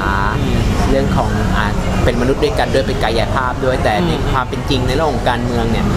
มันก็เป็นอีกแบบหนึ่งเพราะฉะนั้นเราก็จะได้เห็นมุมมองของคนที่เป็นคนชนกลุ่มน้อย คนที่เป็นคนตัวเล็กๆที่เป็นผู้อพยพเป็นคนพลัดถิ่นเข้ามาในไทย อันนี้ก็ด้านหนึ่งนำเสนอนำเสนอมุมมุมนี้คนใช่ที่คนถิ่นที่เขาอยู่ในไทยอีกเรื่องหนึ่งก็คือฟุตเทจที่นำเสนอในภาพยนตร์เนี่ยอ่า มันมีหลายอย่างมาก คือมันเป็นคล้ายๆปรากฏการณ์ที่เกิดขึ้นในค่ายทหารตรงนั้น แล้วคุณนนทวัฒน์เขาก็จับมาทำเป็นสารคดีด้วย เพราะฉะนั้นถ้าคุณมีข้อได้เปรียบทางด้านความรู้ด้านประวัติศาสตร์ หรือด้านสังคมวิทยามนุษยวิทยา หรือคุณเป็นคนพื้นที่ของคนเชียงใหม่ คุณก็จะดูหนังเรื่องนี้โดยที่มีจุดให้ ให้ร้องอ๋อบ่อยแบบว่า เออนี่จะเข้าใจอะไรหลายอย่างใช่เก็ตได้เร็วขึ้นกว่าคนที่ไม่มีความรู้ใช่คนที่คนที่ไม่มีความรู้อาจจะได้มุมมองแบบหนึ่งคนที่อ่าเหมือนกันเป็นคนพื้นที่คนไทยใหญ่ก็อาจจะดูมันด้วยความรู้สึกอีกแบบหนึ่งแต่จากกระแสของคนไทยใหญ่ก็ทำให้เรารู้ว่าคนไทยใหญ่เนี่ยรู้สึกอินกับสารคดีเรื่องนี้มาก เพราะว่ามันเหมือนทำให้หลาย ๆ คนเนี่ยได้ลำลึกความหลัง เออว่าเนี่ยชีวิตเขาเคยเป็นแบบนี้จริง ๆ อะไรอย่างนี้มันมันเหมือนจะมีร้องเพลงชาติไทยด้วยแล้วก็ในอีกมุมหนึ่งก็มีแบบเป็นอะไรนะ มีเพลงของชาวไทยใหญ่อะไรเงี้ยด้วยอะไรเงี้ยนะเห็นใช่แบบว่ามันก็มีก็เป็นหลายกิมมิคที่คุณนนทวัฒน์ใส่เข้ามาก็ก็ก็ก็มีทั้งความเป็นความเป็นไทยไทยแลนด์ของเราแล้วก็มีความเป็นแบบว่าช่วงกลุ่มน้อยไทยใหญ่ถูกนำเสนอในหนังเรื่องนี้ด้วยใช่เป็นระยะอะไรเงี้ย แต่คนพัดถิ่นส่วนใหญ่เท่าที่พี่เข้าใจคือเขาพูดภาษาไทยได้ เพราะว่าเขาเขาพัดถิ่นเข้ามาในไทยต้องหางานทำหาอะไรทำเขาเขาก็ได้ภาษาไทยไปในตัว พอเขากลับไปเขายังดูดูภาพยนตร์ดูละครไทยอยู่ อ่ามีบ้างครับ ใช่ เพราะว่ามันก็แบบยังมีแบบมีคนร้องเพลงไทยมีเพลงชาติไทยอะไรคนบางคนก็มีแบบเดอะล็อกมีพูดไทยด้วยอะไรเงี้ยมันครับถ้าจำไม่ผิด อ๋อ มีฉากหนึ่งครับในหนังที่อยากจะถาม พี่เป้เห็นผู้ชายคนหนึ่งที่เขาถูกโซ่ตรวนไว้ใช่ไหมครับอืม คนนั้นเขาคือใคร และอ่าเขาเขาเป็นนักโทษทำผิดอะไรหรือเปล่าอ๋อคือแบบเป็นคนที่กำลังจะหนีค่ายอะไรอย่างนี้ใช่ไหมอืมเพราะว่าพี่เบิ้ลแกถ่ายด้วยแบบว่าจับภาพตรงนั้นเป็นระยะระยะนะอ่าคนที่แบบนอนไปไหนไม่ได้แล้วแบบเดินมาตักอาหารก็แบบมีโซ่ล่ามอะไรอย่างงี้พี่เป้ช่วยเล่าถึงฉากนั้นหน่อยแล้ว มีการตีความยังไงไหมในมุมมองพี่เป้อะไรอย่างเงี้ยครับจริงแล้วในฉากนั้นคือมันตีความได้เยอะมากเลยนะมันมันมันก็มีใส่เป็นระยะระยะนะพี่เป้ที่มันจับภาพผู้ชายคนนั้นนะใช่แต่อย่างแต่อย่างที่ที่เราเขียนในรีวิว เรารู้สึกว่ามันมีความรู้สึกที่มันสามารถพูดแทนคนกลุ่มคนพัดถิ่นได้ ว่ามันเหมือน คนรุ่นใหม่ด้วยเป็นคนรุ่นใหม่ที่ที่ที่ได้รับผลกระทบจากปัญหาสงครามกลางเมืองจนถึงปัจจุบัน เป็นเราก็เลยรู้สึกว่าไอ้ไอ้ความที่เราพยายามหนี แต่ว่าหนีไม่ได้เงี้ยเป็นความรู้สึกที่ต้องจำยอมยอมรับมันโดยอย่างไม่มีทางหลีกเลี่ยงทั้งที่เรื่องบางเรื่องเนี้ยมันเป็นกฎเกณฑ์ที่คนคนนั้นเนี่ยอาจจะไม่ได้ตัดสินใจหรือก่อมันขึ้นมา เราก็เลยรู้สึกว่าชะตากรรมของคนเนี่ยมันสามารถเอามาผูกโยงกับคนที่พยายามจะหนีออกจากค่ายทหารได้ ก็คือคนที่ไม่ได้ใช้ชีวิตอย่างมีอิสระ ถึงแม้จะอยากใช้ชีวิตแบบอย่างอิสระเสรีก็ตาม แต่ว่าก็จะมีระบอบบางอย่างที่กดเขาอยู่ทับของเขาอยู่ทำให้เขาไม่สามารถใช้ชีวิตได้ดังใจได้ แต่ว่ามันก็จะมีคนบางคนที่อย่างนักวิชาการ เขาศึกษาเรื่องอาสังคมวิทยาและมนุษยวิทยาเขาก็เห็นอะไรบางอย่างจากซีนนั้นเหมือนกันอย่างเช่น การพูดมันมีการพูดหลากหลายภาษาของคนคนนั้นนะคนที่พยายามจะหนีอย่างเช่น มีภาษาจีน มีภาษาไทยไทยใหญ่ก็มีอ่าซึ่งมันไม่ได้เวลาเราพูดถึงรัชฉานเราครับอาจจะนึกว่ามีแต่คนไทยใหญ่อยู่ แต่จริงแล้วเวลาเราพูดถึงรัชฉานเนี่ย ในพื้นที่ตรงนั้นเนี่ยมันประกอบด้วยคนหลายเชื้อชาติ มันก็อาจจะมีคนปะโอปะหลองที่อยู่บนดินแดนนั้นด้วย หรือคนจีนก็มีอะไรแบบนี้ ก็มีคนอยู่หลากหลายเชื้อชาติ ใช่ หลากหลายเชื้อชาติ จริงแล้วถ้าอยากได้ความรู้ตรงนี้เพิ่มจะแนะนำให้ไปดูคลิปอ่าการเปิดตัวหนังสือเรื่องของอาจารย์ดุรยภาคเขาจะมีพูดถึงดินแดนรัชฉานกันว่า รัชฉานเนี่ยมันมีมันมันมีหลายมุมมองนะ อย่างเช่นพม่าเขาจะมองรัชฉานว่าเป็นดินแดนทางฝั่งหนึ่งแต่คนรัฐคนไทยก็จะมองรัชฉานอีกแบบหนึ่งแล้วในรัชฉานก็มีความซับซ้อนอีกคนรัชฉานฝั่งตะวันออกกับฝั่งตะวันตกเนี่ยฝั่งตะวันตกก็จะมีความใกล้ชิดกับไทยมากกว่าทางฝั่งตะวันออกก็จะแตกต่างกันอีกแตกต่างกัตะวันออกตะวันตกใช่เพราะฉะนั้นเวลาเราพูดถึงรัชฉานมันมีความซับซ้อนเหมือนกัน แต่อยู่ที่เราดูแล้วแล้วเราจะไปขยายผลต่อยังไง ซึ่งอันนี้ก็น่าจะก็คิดว่าน่าจะเป็นความมุ่งหมายของคุณกับเองด้วยว่าอ๋อเฮ้ยเราดูแล้วแบบเฮ้ยมันมีประเด็นอย่างนี้ด้วยเราจะไปขยายต่อยังไง แต่ถ้าเราดูแบบไม่คิดมากมันก็ดูได้เหมือนกันนะก็ดูเป็นแบบใช้ความรู้สึกไปครับ มันมีหนังสือเล่มหนึ่งที่พี่เป้แอดฟิลิเป้เนี่ยเคยเขียนแนะนำในเพจ Film Club Republic เป็นหนังสืออะไรนะ ชื่อรัฐฉานพี่เป้พอจำชื่อหนังสือได้ไหมครับเผื่อจะแนะแนะนำคุณผู้ฟังทางนี้อีกทีหนึ่งที่พี่เป้บอกว่าควรจะอ่านประกอบการดู เพราะมันก็เป็นพูดถึงเกี่ยวกับเอ่อส่วนหนึ่งของหนังเรื่องนี้เหมือนกัน อืมก็จริงแล้วมันเป็นหนังสือออ่าน่าจะชื่อการเมืองที่จำชื่อหนังสือเต็มๆไม่ได้อะแต่ครับว่ามันมันมันจะมีคำว่ารัชฉานด้วยจำใช่ได้การเมืองวิชัยยุทธบนรัชฉานหรืออะไรนี่แหละอ่าอ่าแต่ว่าเรา จำชื่อคนเขียนได้อย่างเดียวคืออาจารย์วิริยภาคปีชารัตน์ที่เขาเป็นอาจารย์ประจำอ่าคณะศิลปศาสตร์มหาลัยธรรมศาสตร์ก็คือถ้าสนใจเกี่ยวกับหนังเรื่องนี้ก็สามารถหาหนังสือมาอ่านเพิ่มเติมได้ ก็จะมีใช่พูดถึงหนังเรื่องใช่ที่ประเด็นเดียวกับที่ในหนังพูดอยู่ใช่เพราะว่ามันมันดีเวลาเราพูดถึงการเมืองพม่า แล้วก็พี่คิดว่ามันช่วยต่อเติมความรู้สึกความภาพใหญ่ มันไม่ได้เป็นหนังสือที่พูดลึกประเด็นลึกอะไรมาก แต่มันอ่าพูดถึงภาพใหญ่ของการเมืองในการเมืองในดินแดนพม่า อย่างเช่น การที่ไอ้จุดมุ่งหมายของ Shan State Army คืออะไรอ่าอ่าอ่า Shan State Army ใช่ใช่ชื่อภาษาอังกฤษที่คิดว่ามันมีมิติตรงนี้อยู่ว่า ถ้าเกิดเราอยากจะเข้าเข้าใจไอ้ปัญหาตรงนี้เยอะขึ้นเนี่ย การอ่านหนังสือเล่มนี้จะช่วยเติมเต็มได้อืม จะได้ดูหนังเข้าใจยิ่งขึ้นด้วยอะไรอย่างนี้แล้วจะได้เข้าใจการเมืองเกี่ยวกับจะได้เห็นใจตัวของ subject มากขึ้นด้วยอ๋อว่าไอ้ปัญหาที่เขากำลังอยู่เนี่ยมันไม่ได้เป็นปัญหาที่แก้ง่ายด้วยอ๋อมันมันคือปะอ่าเขาเรียกอะไรนะปัญหาอะไรนะพี่เป้ที่ที่ที่ที่มันคือปัญหาสงครามกลางเมือง ระหว่าง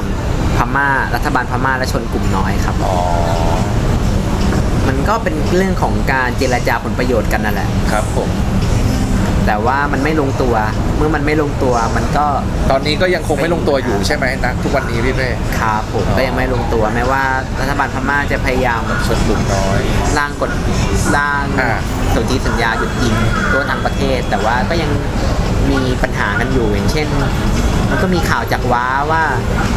เออเขาก็ เซ็นได้ แต่เขาไม่อยากจะทิ้งอาวุธ เพราะว่าอาวุธพวกนี้มันมีพลังอำนาจในการต่อรองกับรัฐบาลกลาง ซึ่งนำโดยชนชาติพม่า ถ้าชนกลุ่มน้อยยังมีความคิดอย่างนี้อยู่ มันก็ยาก ที่จะพูดคุยกัน แล้วพม่าเองเขาก็ยังอยากจะรวมประเทศให้ได้ โดยที่พม่าเป็นผู้น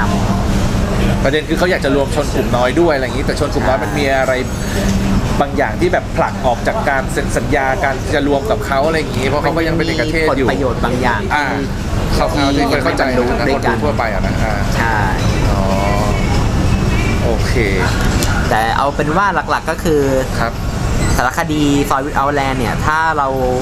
ชอบเรื่องเอาเอาแค่เรื่องง่าย ๆ อย่างคนพัดถิ่นหรือว่าคนอ่คนที่ต้องไปเป็นทหารโดยที่เขาไม่ได้เต็มใจเนี่ยอ่าก็ควรอันนี้ก็เหมาะ ที่จะชมเนี่ยเฟิร์สกำลังจะถามพี่เป้ว่าหนังเรื่องนี้เหมาะกับใครที่ใครควรจะมาดูอ่าจริงๆแล้วก็มันดูได้ทุกคนนะครับครับ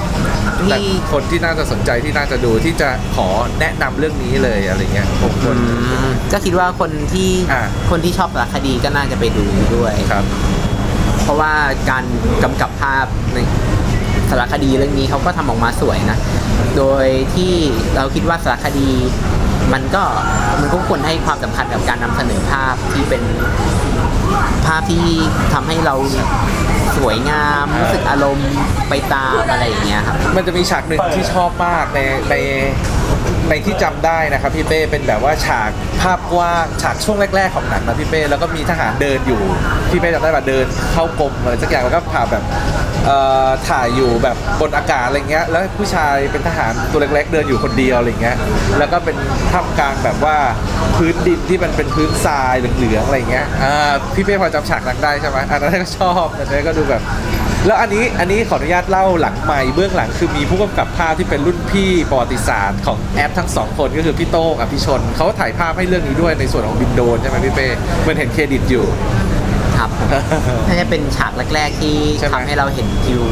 ใช่ทิวเขาทิวตรงนั้นอ่าอันนั้นน่าจะใช้โดรนแล้วก็ครับฉากที่แอดเฟิร์สบอกกำลังเดินครับตามทหารกำลังเดินไปครับกำลังเดินอยู่บนเหมือนว่าเออพื้นที่บางพื้นที่อันนั้นเออก็น่าจะใช้โดรน อ๋อเออก็สวย พี่เป้ครับแล้วก็อยากจะสอบถามพี่เป้ว่าตัวเอ่อ ของหนังเรื่องเนี่ยครับแบบว่าตัวพระเอกของของตัว subject ที่ชื่อจ่ายแสงรอดเนี่ยคือคือมันเป็นแบบว่าเขาเรียกอะไรนะทางไทยใหญ่เนี่ยมันเป็นกฎข้อบังคับอ,อันนี้จากการที่ทางพี่เบิ้ลผู้กำกับเนี่ยพูดคุยกับตัว subject ช่วงแรก ๆของหนังเพราะว่าเหมือนกับว่าเขาจำเป็นจะเป็นข้อมูลที่บอกว่าจำเป็นจะต้องมาเป็นทหารใช่ไหมมันจะไม่มีอะไรการเกณฑ์ทหารมันต้องทุกคน วัยวัยรุ่นชายไทยที่เป็นชาวไทยใหญ่ ทุกคนจะต้องมา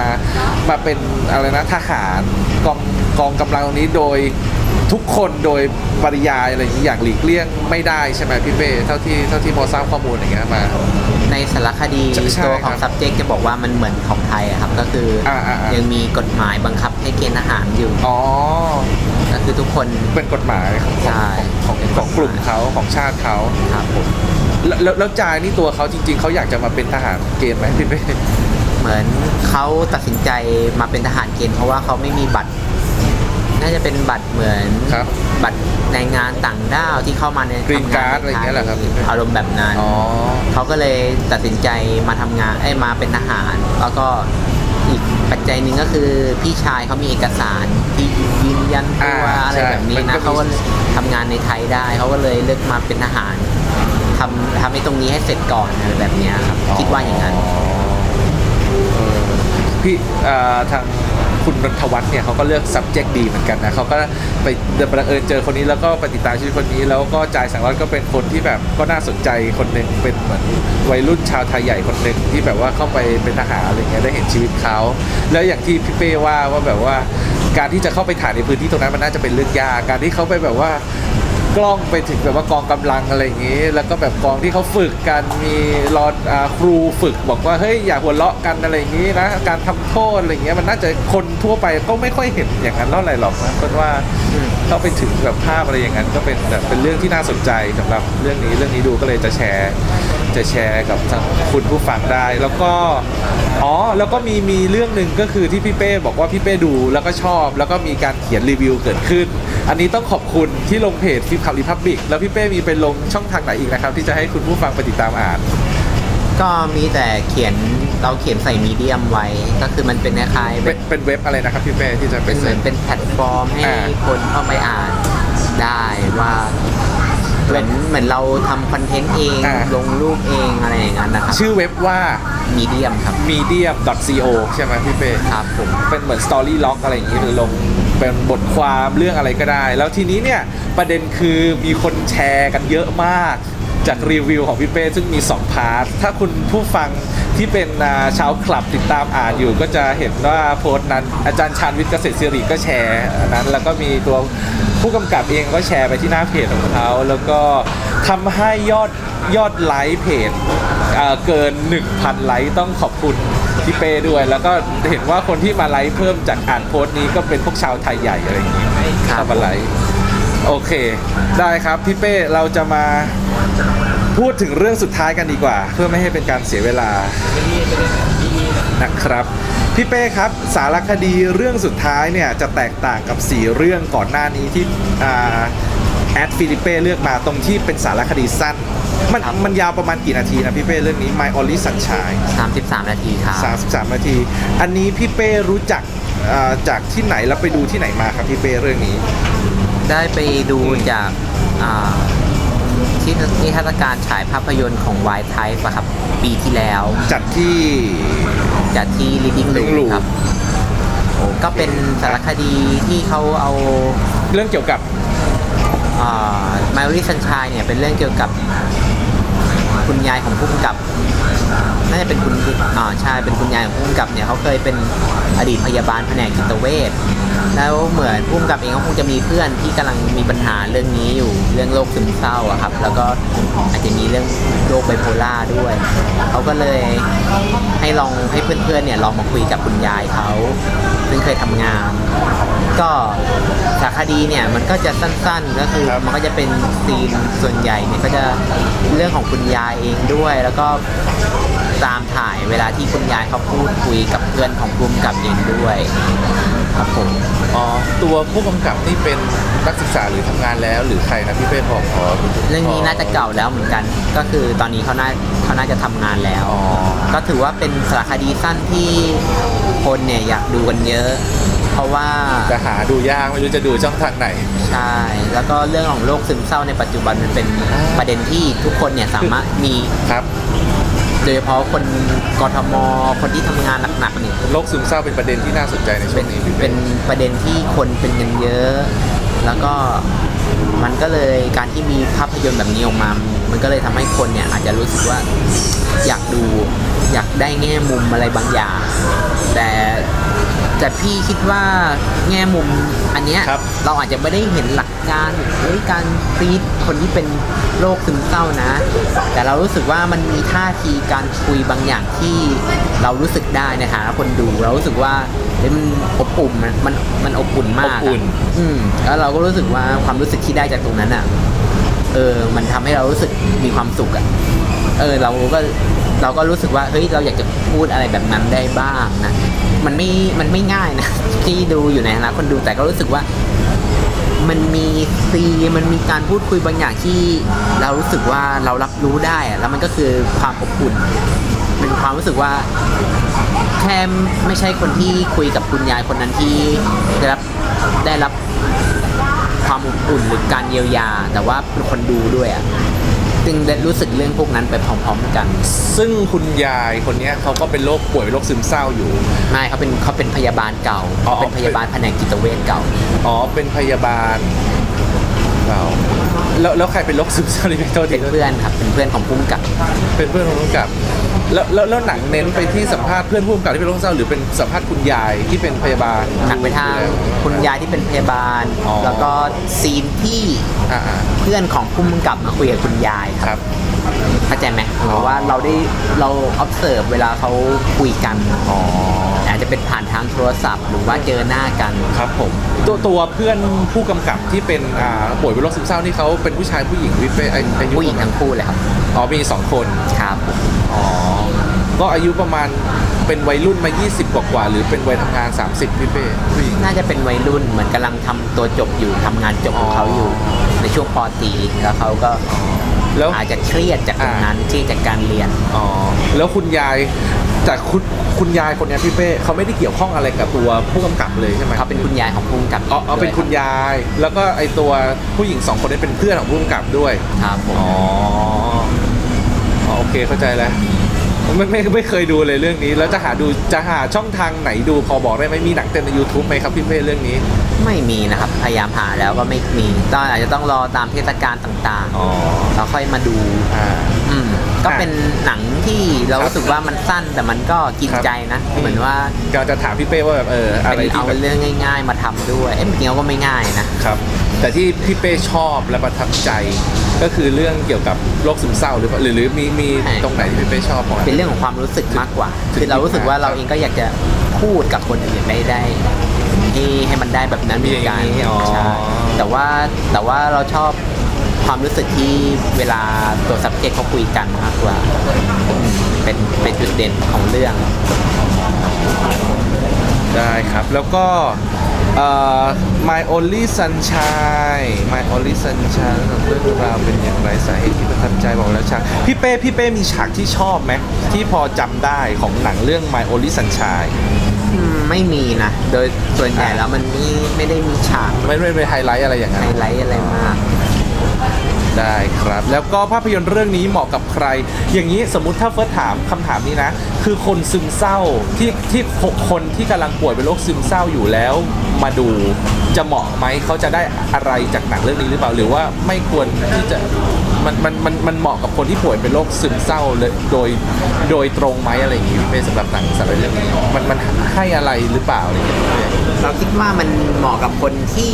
มี เพื่อน หรือมีคนสนิทเป็นโรคซึมเศร้าอ๋อมากมากกว่า โอเคโอเค เพราะว่ามันเป็นเรื่องของการพูด มันเป็นเรื่องของอ่าวิธีการพูด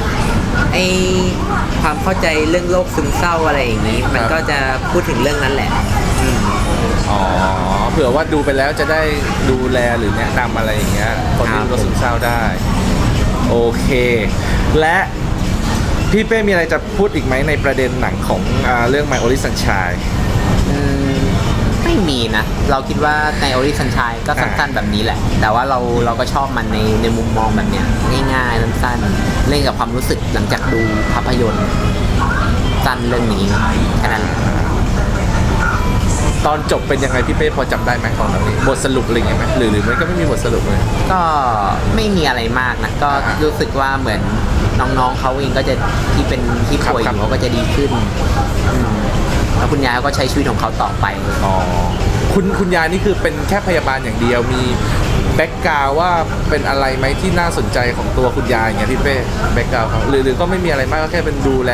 พยาบาลน้องสองคนนั้นเฉย อืมก็คิดว่าครับครับน่าเท่าที่เข้าใจเดียวก็คือครับ พยาคุณยายเขาเคยทำงานเป็นพยาบาลอ๋อแผนกจิตเวชนี่แหละอ่าเพราะฉะนั้นเขาก็เลยเหมือนจะมีความรู้เวลาคุยกับคน วิธีการดูแลคนอื่น คิดว่าน่าจะมีแค่เรื่องนั้นอย่างอื่นไม่ไม่แน่ใจเหมือนกันครับ โอเคแล้วแล้วตัวตัวน้องสองคนที่ป่วยเป็นโรคซึมเศร้าอย่างเงี้ยพี่เป้คือหนังมันนำเสนอไหมว่าเขาป่วยเพราะอะไรมันหนังหนังมันก็น่าจะมีการเล่าใช่ไหมพี่เป้ว่าเออเกิดจากอะไรป่วยที่ป่วยอะไรอย่างเงี้ยว่าซึมเศร้าป่วยมานานหรือยัง ก็มีบ้างก็มีสั้นครับครับๆก็เรื่องอาจจะเรื่องการเรียนเรื่องครอบครัวเรื่องอะไรอย่างนั้น แต่ว่าเราจำเป๊ะๆไม่ได้ แต่ว่าครับน่าหลักๆน่าจะเป็นเรื่องการเรียนอ๋อที่ทำให้เขาป่วยอืมแต่ป่วยรุนแรงหรืออะไรขนาดไหนอันนี้จำไม่ได้เหมือนกัน อย่างนี้หนังอันนี้เฟิร์สไม่เคยดูนะพี่เป้หนังมันนำเสนอเป็นแบบที่โรงพยาบาลเป็นหลักไหมหรือโลโลอ่าสถานที่ location มันจะแบบเน้นถ่ายที่ไหนอะไรเงี้ยพี่เป้ของไม่มีโรงพยาบาลเลยอ๋อไม่มีโรงพยาบาลใช่ไหมน่าจะก็คือเหมือนเขาก็นัดคุยกัน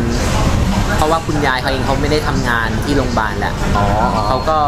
คุยกันผ่านโทรศัพท์บ้าง หรืออ่าพามาเจอหน้ากันที่บ้านอ๋อที่บ้านหรืออะไรแบบนี้ครับ คือมันไม่ได้เป็นทางการ หรือว่าเวลาเราพูดถึงผู้ป่วยจิตเวชแล้วต้องไปเจอที่โรงพยาบาลอะไรอย่างเงี้ยมันมันมันแคชชวลกว่านั้นมันสบายสบายๆกว่าเรื่นั้อนงนี้มากสบายสบายใช่เห็นพี่เป้เขียนรีวิวลงทวิตแล้วคนรีทวิตเยอะเลย แล้วก็คนแบบมีแต่บอกหลังหลังไม่หาพี่เป้ว่าอยากดูอะไรอย่างงี้เออเห็นอยู่อันนี้คนก็ดีครับ ไว้โอเคไว้มีโอกาสจะหาชมครับ พี่เป้ครับจากการชมภาพยนตร์สารคดีทั้ง 5 เรื่องนี้และสารคดีเรื่องอื่นๆนะครับก็มาสู่คำถามช่วงท้ายๆแล้วพี่เป้ได้อะไรจากสารคดีครับ แบบว่าสารคดีให้อะไรกับพี่เป้บ้างไหมอะไรเงี้ยฮะแบบว่าโดโดยรวมๆครับจากการชมครับสารคดีอะไรเงี้ยพี่เป้หลักๆก็คือน่าจะเป็นเรื่องของมุมมองที่เราไม่เคยเจอในอ่า เหมือนที่พี่เป้พูดไปในช่วงใช่ช่วงแรกมันคือมุมมองที่เรา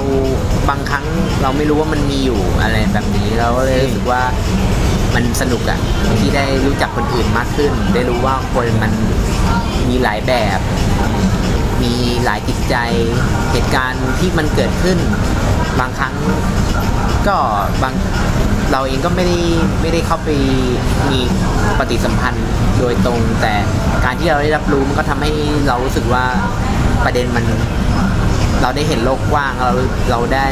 พัฒนาความรู้สึกเห็นอกเห็นใจคนอื่นมากขึ้นด้วยครับ แล้วเราคิดว่าน่าอยากจะทำอะไรแบบนั้นบ้างสารคดีของเราอะไรแบบนั้นบ้าง มันก็ดูเป็นเรื่องที่น่าสนใจเพราะเพราะว่าขึ้นชื่อว่าสารคดีมันไม่ใช่เหมือนหนังเล่าเรื่องตรงที่มันมัน เขาเรียกนะปรุงแต่งน้อยอะพี่เป้มันก็เล่าเรื่องที่เกิดขึ้นจริงตรงไปตรงมา มันไม่ได้แบบมีการแต่งเรื่องอะไรเงี้ยเนาะเพราะถ้าเป็นแบบ documentary กับหนัง fiction อะไรเงี้ยมันก็อาจจะแตกต่างกันตรงนี้ มันก็นำเสนอเรื่องราวที่เกิดขึ้นจริง true story อะไรอย่างงี้ นั่นก็เป็นสิ่งที่พี่เป้ ประทับใจทั้งหมดกับหนังเซต5เรื่องนี้ที่ประทับใจแล้วก็จากการศึกษาดีก็รอติดตามกันต่อไปว่าพี่เป้จะได้ดูสารคดีเรื่องใหม่ ๆ หลังจากนี้จะมีเรื่องอะไรที่ประทับใจต่อไหมแล้วเดี๋ยวเรามีโอกาสเราคงได้คุยกันอีกทีหนึ่งถ้ามีโอกาสนะครับพี่เป้วันนี้ก็ขอขอบคุณพี่เป้มากแอดฟิลิเป้นะครับก็ติดตาม ผลงานพี่เป้ได้ทางรีวิวทาง Film Club Republic อ่าถ้าเป็นสารคดีหรือหนังเรื่องอื่นที่น่าสนใจพี่เป้ก็จะเขียนเป็นระยะนะครับ ชื่อแอดฟิลิเป้นะครับ ก็ช่องทางติดตามการฟังพอดแคสต์นะครับ ก็ Spotify นะครับ search FCR Podcast แล้วก็ YouTube นะครับ แล้วก็มีทาง Facebook Film Club Republic นะครับ วันนี้ก็ขอขอบคุณคุณผู้ฟังทุกท่านนะครับ ก็ไว้พบกันใหม่ใน EP หน้าจะเป็นอะไรต้องรอติดตามนะครับ วันนี้ผมแอดเฟิร์สนะครับ F1 กับแอดฟิลิเป้นะครับ ขอลาไปก่อนนะครับ สวัสดีครับ สวัสดีครับ calles. El mundo cambia, pero las calles siguen igual.